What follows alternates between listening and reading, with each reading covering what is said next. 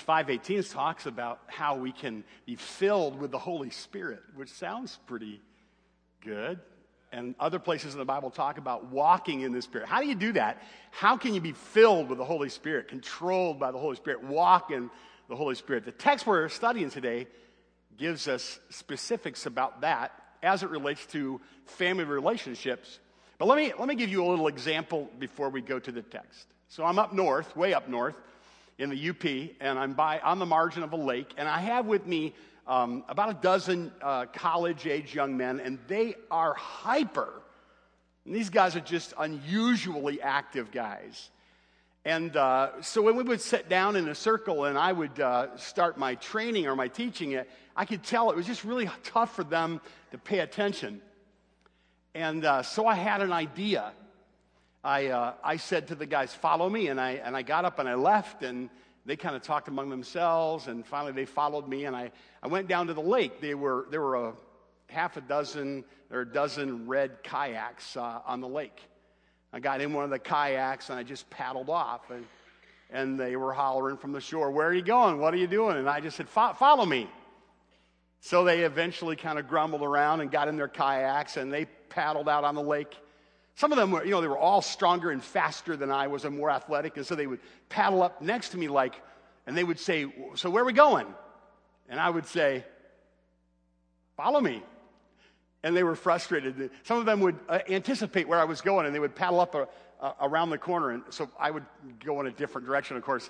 And, and then they would have to hurry and scamper and follow me. And then and then uh, there were a little chain of lakes with some land bridges, and I would paddle up to the land bridge and get out and go over. And the whole time, some of them were quiet, and others of them were just, Where are we going? What are we doing? Where are you taking us? How long will we be gone? What are we going to have for lunch? I mean, just, you know, and I would always answer, Follow me. Just follow me when I got back, you know, a few hours later, we got back, and, you know, I hadn't said a word, but follow me. And we all got back and we got in our circle again. I said, Did you learn anything? And they laughed. I said, Guys, if you want to walk with the Lord, you got to learn to follow him. Just do what he says. He's not always going to tell you where you're going. He's not always going to tell you what he's doing. He's not always going to give you all the. He wants you to trust his heart so much that wherever he says to go, you just go. Now, now today, um, in, in Ephesians, as we're studying through the book of Ephesians and, and worshiping our way through the book of Ephesians, the text we're talking about is Ephesians 6, 1 through 4. But Ephesians 6, 1 through 4 are in the context of really answering the question how could I have the fullness of the Holy Spirit? How could I walk continuously in, in, under the control of the Holy Spirit? And the Bible in Ephesians chapter 5 and in chapter 6 gives us how to do that, exactly how to do that. And it really isn't some mystical thing that kind of sweeps over you like a lot of times we read and we think, I just want to get the, you know, kind of like spiritual goosebumps and be filled with the Holy Spirit. Well, certainly there are feelings involved in walking with the Lord and affections that we don't want to depreciate. But being filled with the Holy Spirit, being controlled by the Holy Spirit, is possible for all of us who know the Lord and we're believers and have the Holy Spirit living in us if we just simply follow the simple things that the Holy Spirit revealed to Paul in this Ephesian letter. And we'll start with verse 18 of chapter 5 to read through. And you're going to see the means of being filled with the Holy Spirit. Don't get drunk with wine, that leads to debauchery, but be filled with the Spirit addressing one another in psalms, hymns, and spiritual songs, singing and making melody in your heart to the Lord. So the first means of being filled with the Holy Spirit is singing and making melody in your heart and singing together. So that'd be the first.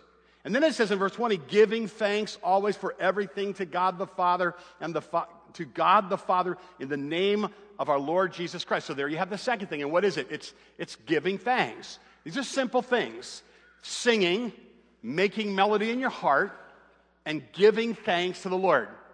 You want to be controlled by the Holy Spirit? Sing in your heart. Do you want to be filled with the Holy Spirit? Do you want to walk in the Spirit? Do you want the fruit of the Holy Spirit in your life? Then be a very thankful person. Choose to thank Him no matter what is happening. Be a thankful person being thankful is a means of being filled with the Holy Spirit. Singing psalms, hymns, and spiritual songs together and in your heart to the Lord is a means of being filled with the Holy Spirit. Now, you have another one in verse 21, and this one gets a little harder. It's the follow me part. What does it say there, verse 21? Submitting to one another out of reverence for Christ. Every instruction that Paul is giving, he keeps referring to the, the, what's behind that is our relationship with the crucified, buried, risen, and coming again Jesus. He's not just saying submit to one another, he's saying submit to one another because you have reverence for Christ. And you remember last week we were talking about God's order in the family and the directions, following the directions for a marriage. And again, you have that whole thing there too. Each one taking their place in obedience to the Lord, in submission to the Lord. And now we get to chapter 6 and verse 1, and we're talking about children and, and particularly fathers. And I think in the father's authority would include the parenting the mother. But really, in these four simple, clear verses, you have some practical instructions, some directions about family relationships. And really, in an extension, also, if we handle our family relationships according to the directions, it's a means of walking in the Spirit. It's a means of being filled with the Holy Spirit. It's a means of being God like people with the, with the qualities and characteristics of Christ coming out of us. If we do these things, it would be simple to read over these and just say they're just way too simple. But, but the, there is a blessed economy of words in the Bible.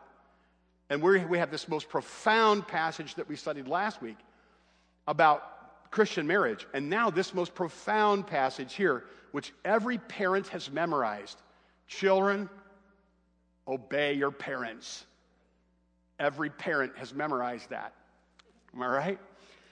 Children, obey your parents in the Lord. Kids, am I right? Have your parents ever quoted you that Bible verse? Yes, they have. Let's be honest. Children, obey your parents. Here it is again. In the Lord.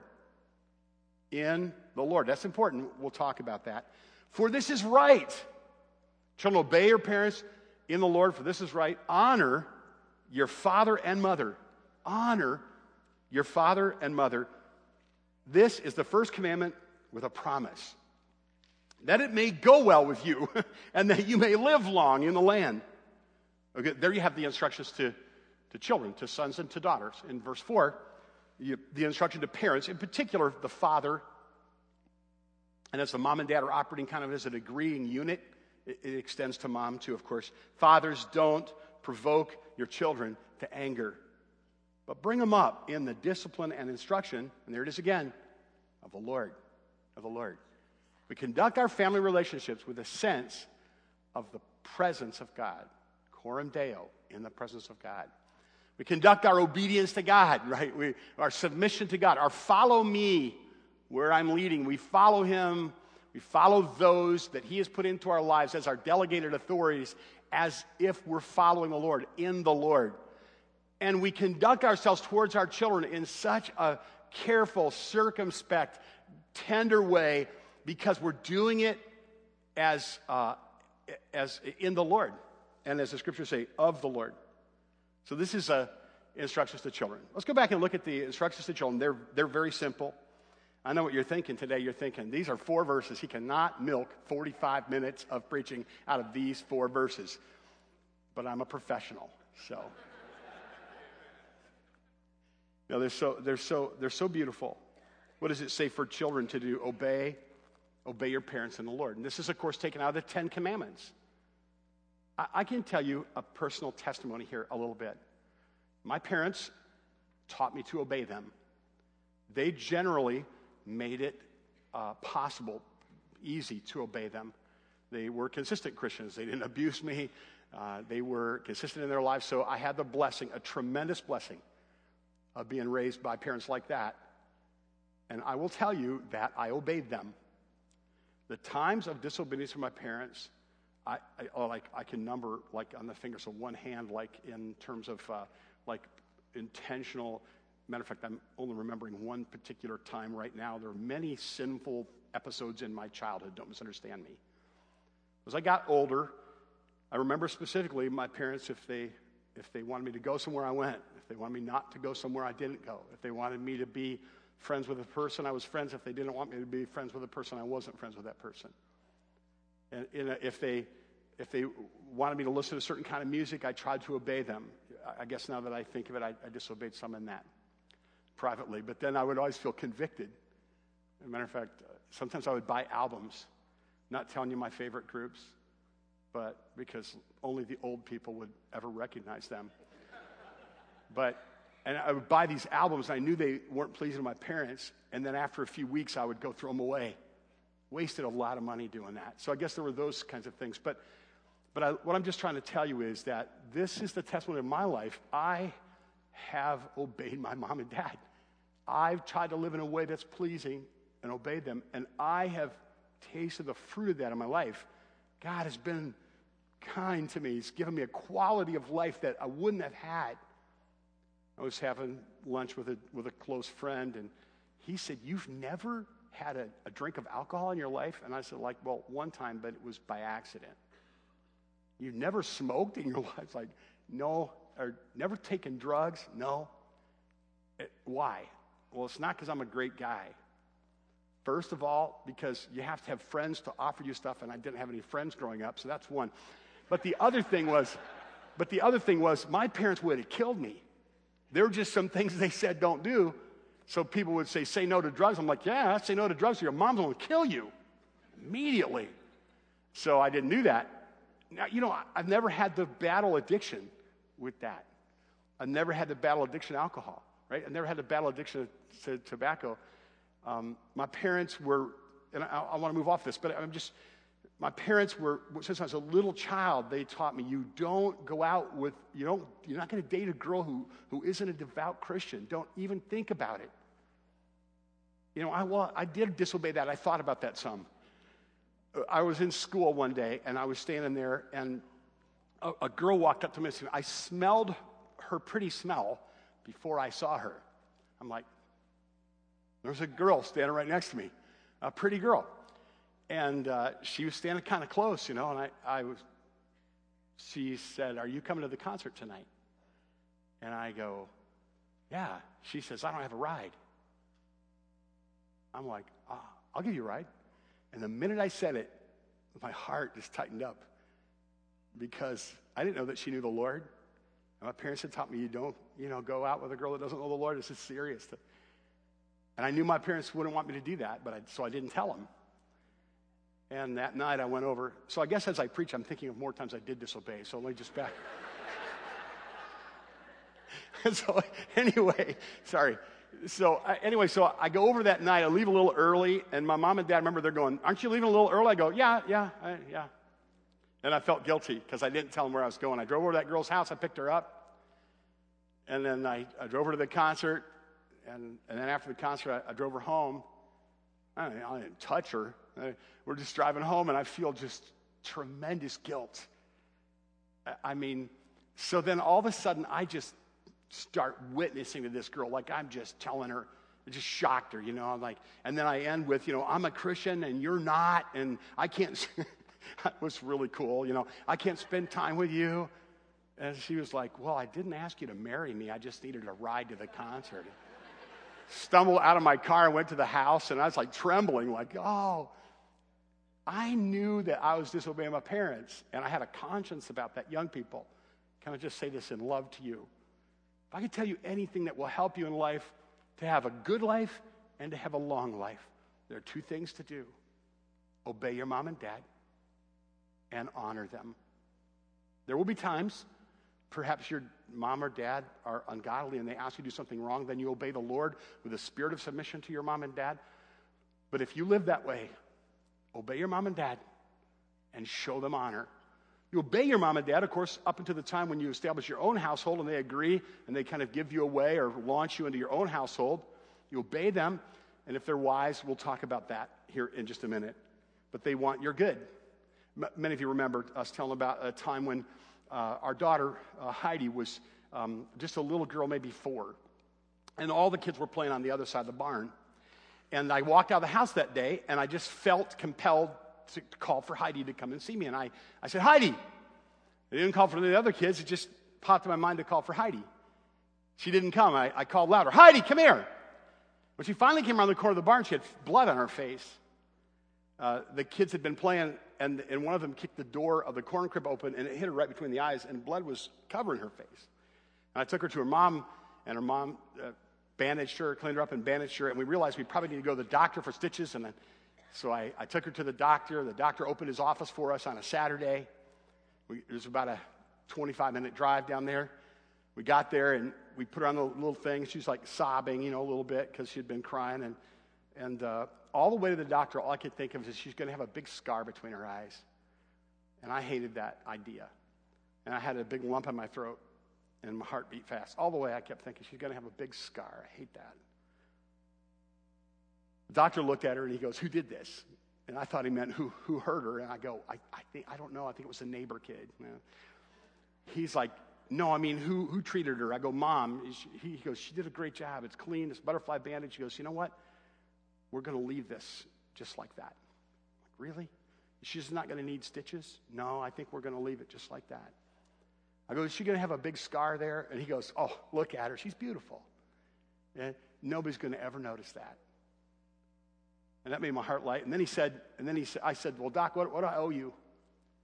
About that time, that time, doctor was about 60 bucks. I didn't have anything. I was literally going to write him a check, go to my parents, take the money, put it in the bank. And he said, Well, tell you what. He said, Just see to it this girl gets ice cream on the way home. And I always thought, Well, $60 worth of ice cream, that's going to be a party. so on the way home, I got her the ice cream, and, and we were driving home, and she would have her little two fingers in her mouth. And we're driving along, and all of a sudden I said to her, Hey, Heidi, I said, Did you hear me calling your name? She took her fingers out of her mouth goes, Yes. I go, Did you hear me like before you got hurt or, or after? She said, Before. I said, Oh, if you'd have come the first time you were called, you wouldn't have gotten hurt. We're doing a father daughter retreat together, me and the girls, and Heidi and I were in, the, in the, my Jeep and we're driving back, and I tell that story every once in a while. And she says, Hey, Dad, there's something I never told you about that story. I go, What's that? She said, You know, I heard you call my name, but I really wanted to go over there anyway. And then Holly was there, and she said, Didn't you hear Dad call your name? And I ignored her too. And then I got hurt. Young people, here's what I'm saying you have a Heavenly Father who loves you desperately. And He wants good, He wants to deal good into your life constantly. And the way He's done that is to put you under delegated authority. You'll be under delegated authority all of your life. Listen to your mom and dad. Listen to them with great reverence and respect. Obey them while you're under their authority and honor them all your life. This is the Word of God. Nobody's ever going to give you better advice than that. It's the Word of God about family relationships, it's the directions, okay? Now let's talk to the parents. Kids are going, finally, thank you. All right. May be well with you and you'll live long in the land.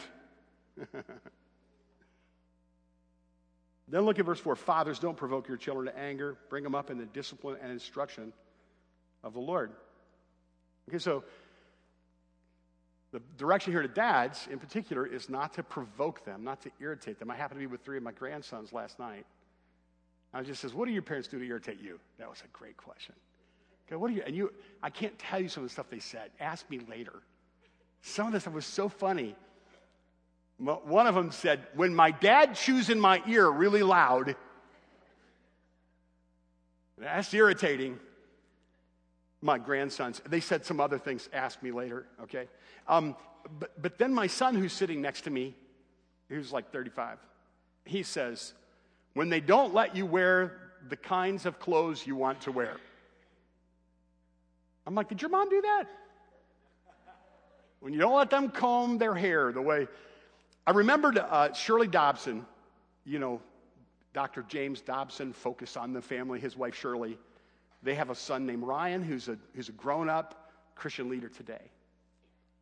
And they're devout people who love the Bible. And this whole thing about forcing your kids to wear stuff they don't want to wear not letting them wear. I'm not talking about immoral things, I'm just talking about fashions, you know. Here's what she did. I didn't do it this way, but we should have. But with the older kids. She went to the store to buy stuff for Ryan. And what she did was she stood there in the young men's clothing until a beautiful young woman walked in among the clothes and she said, Excuse me, could I ask your opinion about something? And the young girl, about Ryan's age, said yes. And she said, What, what do you think among the men's clothes here do you think looks really good? And she says, Well, she liked this and this and this. And Shirley bought those clothes, even though they weren't the kinds of clothes that she would have bought. And she took them home to Ryan to wear. What, what, what am I telling you? When, when, when you have this phrase, fathers, don't provoke your children to anger, the idea is that moms and dads should live with our children with a real understanding heart.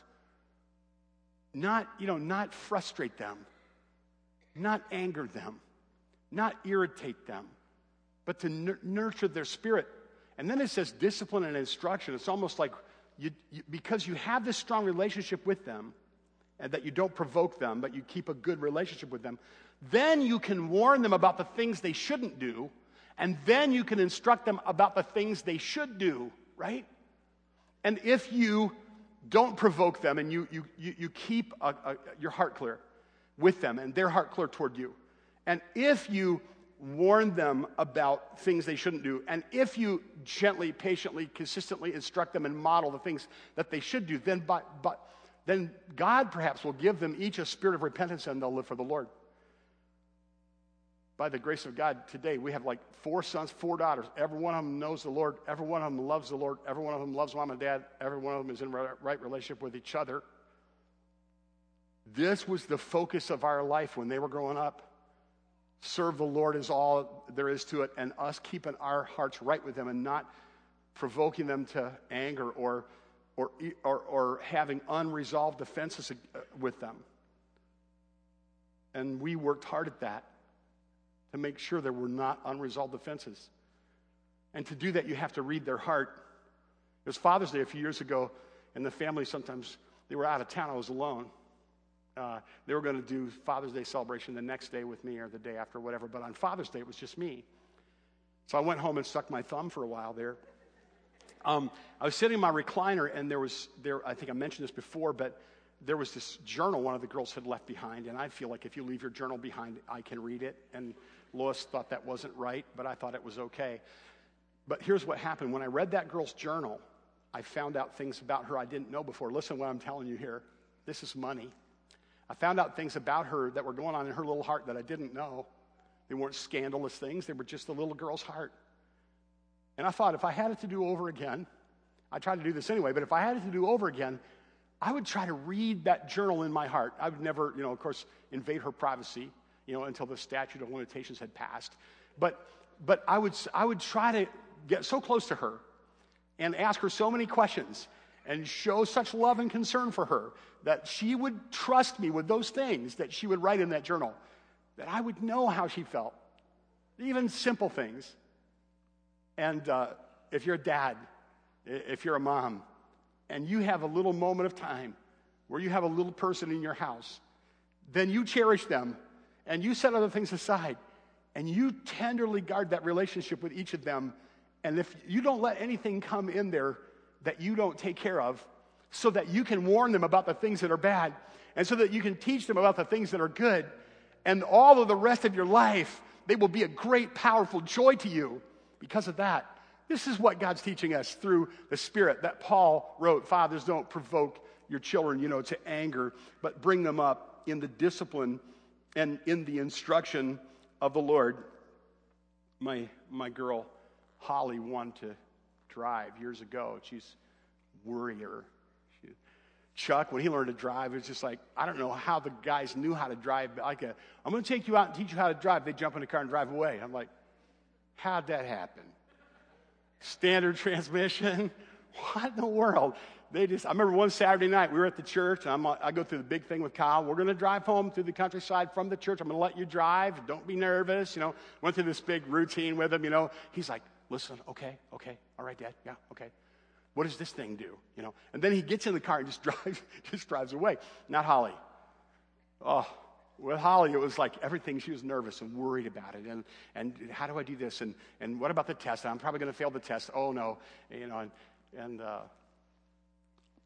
one, one night I was in the house and it was, it was listening to music. It was a quiet night in spring of the year, as I recall.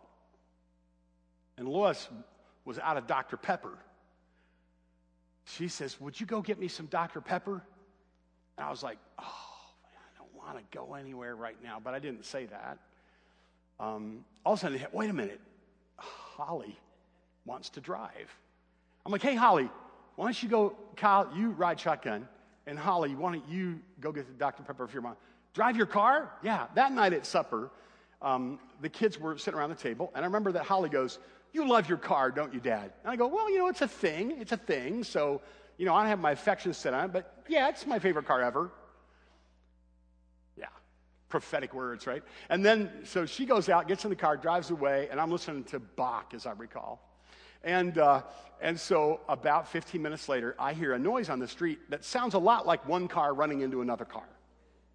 Of fact, it sounded, sounded precisely like one car running into another car. And then Chuck came thundering down the steps, going, Holly wrecked your car! Holly wrecked your car! Almost like he was enjoying it. Holly wrecked your car! So I was like, not my favorite car. Are you kidding me? It was like irritation rising up in me. Are you kidding me? And then I walked over to the door, and right at the threshold of the door, I got a word from the Lord. You ever have that happen to you? It's like, I got a powerful little thing that went in my head, and it was kind of like this Whatever you say next will be remembered for many years. And so I took a deep breath and I put a fake smile on. And I looked out there, and Holly had confused the gas and the brake and had run my car into our family van. So she didn't just wreck one car, she wrecked both cars. And it just looked terrible. It looked like there, it, there wasn't, but it looked like there was smoke coming up. And then the thing that irritated me the most is that Kyle had gotten out of the car and he was standing on the other side. Holly was slumped over the wheel, just weeping, shaking. Kyle was standing on the other side and he was sort of laughing. And I wanted to console her and murder him. oh, I'm so sorry, Dad. I ruined your car. I know you love this car. I'm so sorry, Dad. Please forgive me, Dad. And then I heard myself say, Hey, it doesn't matter. It doesn't matter at all. Don't worry about it. I love you. it had a wrinkle in the hood the rest of the time we had it. And a few years later, I called Holly on the phone. I said, I want you to come and I want you to see something. So she came and met me in the driveway, and I called a wrecker, and they put the rest of that truck that I drove a couple hundred thousand miles on the back of a flatbed and drove away with it. And the tires were worth more than the car at that time. And my little girl was sitting there under my arm, and our hearts were together. The day after that happened, a lady from the church came over, Jane Whitty. She stopped by and was standing in the front yard, and she looked over at my car and she said, Huh, Pastor wrecked his car. And Holly goes, No, he didn't wreck it. I wrecked it. And she looked at her and she said, What did your dad do when you wrecked his car? And Holly said, Well, he just said, You know, it's okay because people are more important than things. And then Jane started crying, sobbing. Jane said, When I was a girl, I took my dad's car. I was out with my friends smoking. I got distracted and I wrecked his car. And when I got home, he drugged me out and he knocked me to the ground and he kicked me. No, no, you wouldn't do that. But we got to remember our sons and daughters' hearts are very, very tender. People's hearts are very tender. And when we go through this life, many will hurt, but not us, right? We, we cherish people, we watch over their spirits. We are careful with those relationships. We restore those relationships to the best of our ability. That's why it says, Fathers, don't provoke your children to anger, but bring them up like, like you're raising a, a, a garden. Bring them up in the discipline and instruction of the Lord. You know, you earn the right in a way. You, you earn the capital if, if you, to, to warn them about things. And, and then you instruct them. And of course, obviously, in that instruction, you know, you're an example of that. I was in a bookstore and I was looking at books years ago in the family section of the bookstore. And I came across this, I came across this little book. Um, I think if I recall the, still have it, it, the, the title of the book is Things to Do with Your Daughters. Things to Do with Your Daughters. I, I decided to buy it because I could always think of things to do with the boys. Just mayhem, just any kind of mayhem is cool. They're just like, yeah, let's do it. You know, let's, let's break something, let's shoot something, let's just do some mayhem. So you know what to do with boys, you know. And, and in between mayhem, you, you clean the garage. And, um, but with girls, what do you do? You know, that's harder if you're a guy. You're like, I don't know, you know. Um, they got tired of me saying, make me pie, make me bread, you know. There were other things. So I got this little book, What to Do with Your Daughter. You know how you do when you get a book like that? You fan through it, looks like it has some neat stuff in it, and you flip it over on the back. You see who wrote it? I think his, his name was Dan Bolin. Flipped it over on the back. There was a picture of a dad with a little girl. And the circumstances of the writing of the book were Dan wrote this book when he realized his daughter had leukemia and his time with her was going to be limited. And so he diligently came up with things to do with this girl in the short time that they had. I remember one of the things Hannah and I did at one time. We, we, we roasted miniature marshmallows over a candle. It's kind of fun. It, it's more fun to take the big ones and pelt people with them, but we roasted miniature marshmallows over a candle. We went out driving together when they wanted to learn to drive. We just tried to do things. But over the years, I've every once in a while I'll run across that book. And I realize we're all dying. Our daughters are dying, and we are dying, and our sons are dying. Unless the Lord comes back in the rapture, the clock is ticking for all of us, right? In Hebrews chapter 12, it talks about that discipline of your children. It talks about that, how to train them and discipline them. It says that we had earthly fathers who, for a few days, Hebrews chapter 12, verse 10, who for a few days disciplined us. Well, it wasn't a few days, it might have been 18 or 20 years, but if you've been through that, you know it feels like a few days. You don't have much time. So I would just say to you, how long you going to have your daddy? How long you going to have your mom? Obey them and honor them while you have them. Once you go away to college, your relationship won't be the same. It'll be wonderful, but you won't have the little moments together in the same house. It won't be the same. And you might be frustrated. You might be a young dad or a young mom with a lot of responsibilities and a lot of pressures and a lot of bills to pay, and you're trying to make it in your company so that you can take care of your family, and time is short, and it's frustrating to go to all those soccer practices and basketball games. But listen, listen to the old people like me. You cherish those times right now. You won't have them very long. And while you have them, my goodness, do it right. Do it according to the directions. Do what God says. Live by God's book. You will never regret living by God's book. He knows you, He made you, He loves you. That's just the way it is. So while we're telling stories, years ago, I noticed my oldest daughter, Holly, was very, very unsure of herself. She wouldn't look people in the eye. She didn't feel confident.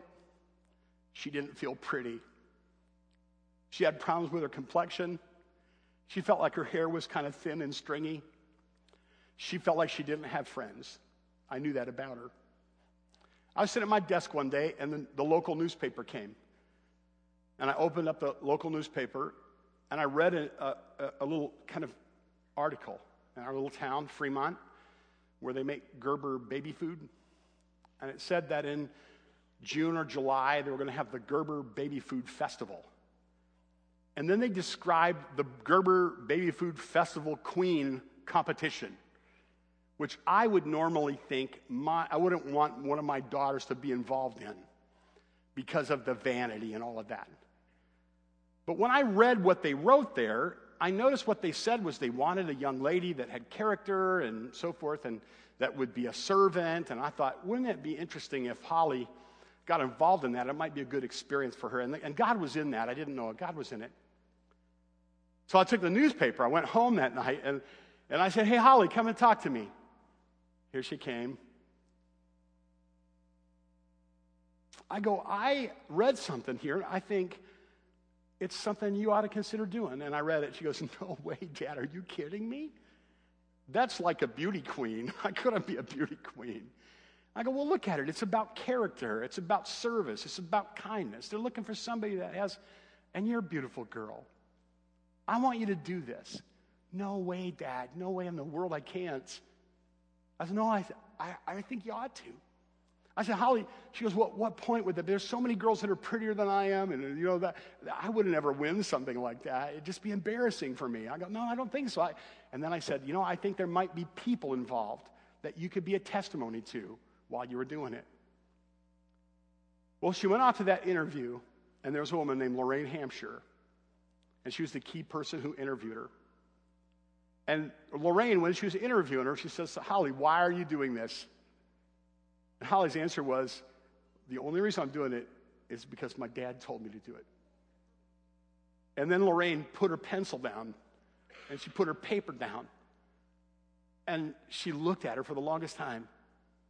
Then she picked her pencil and paper back up and asked her a few more questions and ended the formal interview. And then she said, Holly, before you go, can I ask you a personal question? And Holly goes, Okay. She said, You said you do what your dad tells you to do. How does your dad get you to do what he wants you to do? And then Holly told about the Lord. And Lorraine, who loved her daughter and wanted to guide her daughter, wanted to hear this about how do you get your kids to do what you think is good and right. Here's the cool thing you know, Holly that week just came out of herself, just came out of her shell. It was so beautiful. It just blossomed that week. It was the most beautiful thing I ever saw she was just joyful and she was happy and she started to be outgoing and she started to go bless people and she, she got involved in things she wouldn't normally. It's like God used that for her to just, just to kind of go to the next level. I mean, you know her as an outgoing person and you know her as a you know, social person. You probably don't see her, a, a girl in, in Holly there now that she's married. Course, lives on the West Coast. Not a, not a girl that's uh, like afraid of her shadow or afraid to talk or sing or whatever, but she's outgoing. It started that week. It came to the end of the week, and, and they actually crowned Holly the queen of the Gerber Baby Food Festival, which was cool. And Lorraine called me the night before, and I was at my desk. And she said, I have a request. And I said, What's that? She says, Tomorrow in the parade, everybody in the county will be there. We're going to crown the queen, and then she's going to be on a float, on this little throne, on a float, pulled by a truck. And I wonder if you would be willing to drive that truck. And she hinted that Holly would be on that little throne there. I will, as long as I live, never forget the scene of the rearview mirror and that happy little girl sitting on that little throne waving at everybody, and everybody going, Hey, Holly, hey, Holly, hey, Holly, I love you, Holly. I almost couldn't drive for the tears that wanted to come into my eyes. It was just such a happy time in our little town. Holly was on there and her little court, the other girls were on there.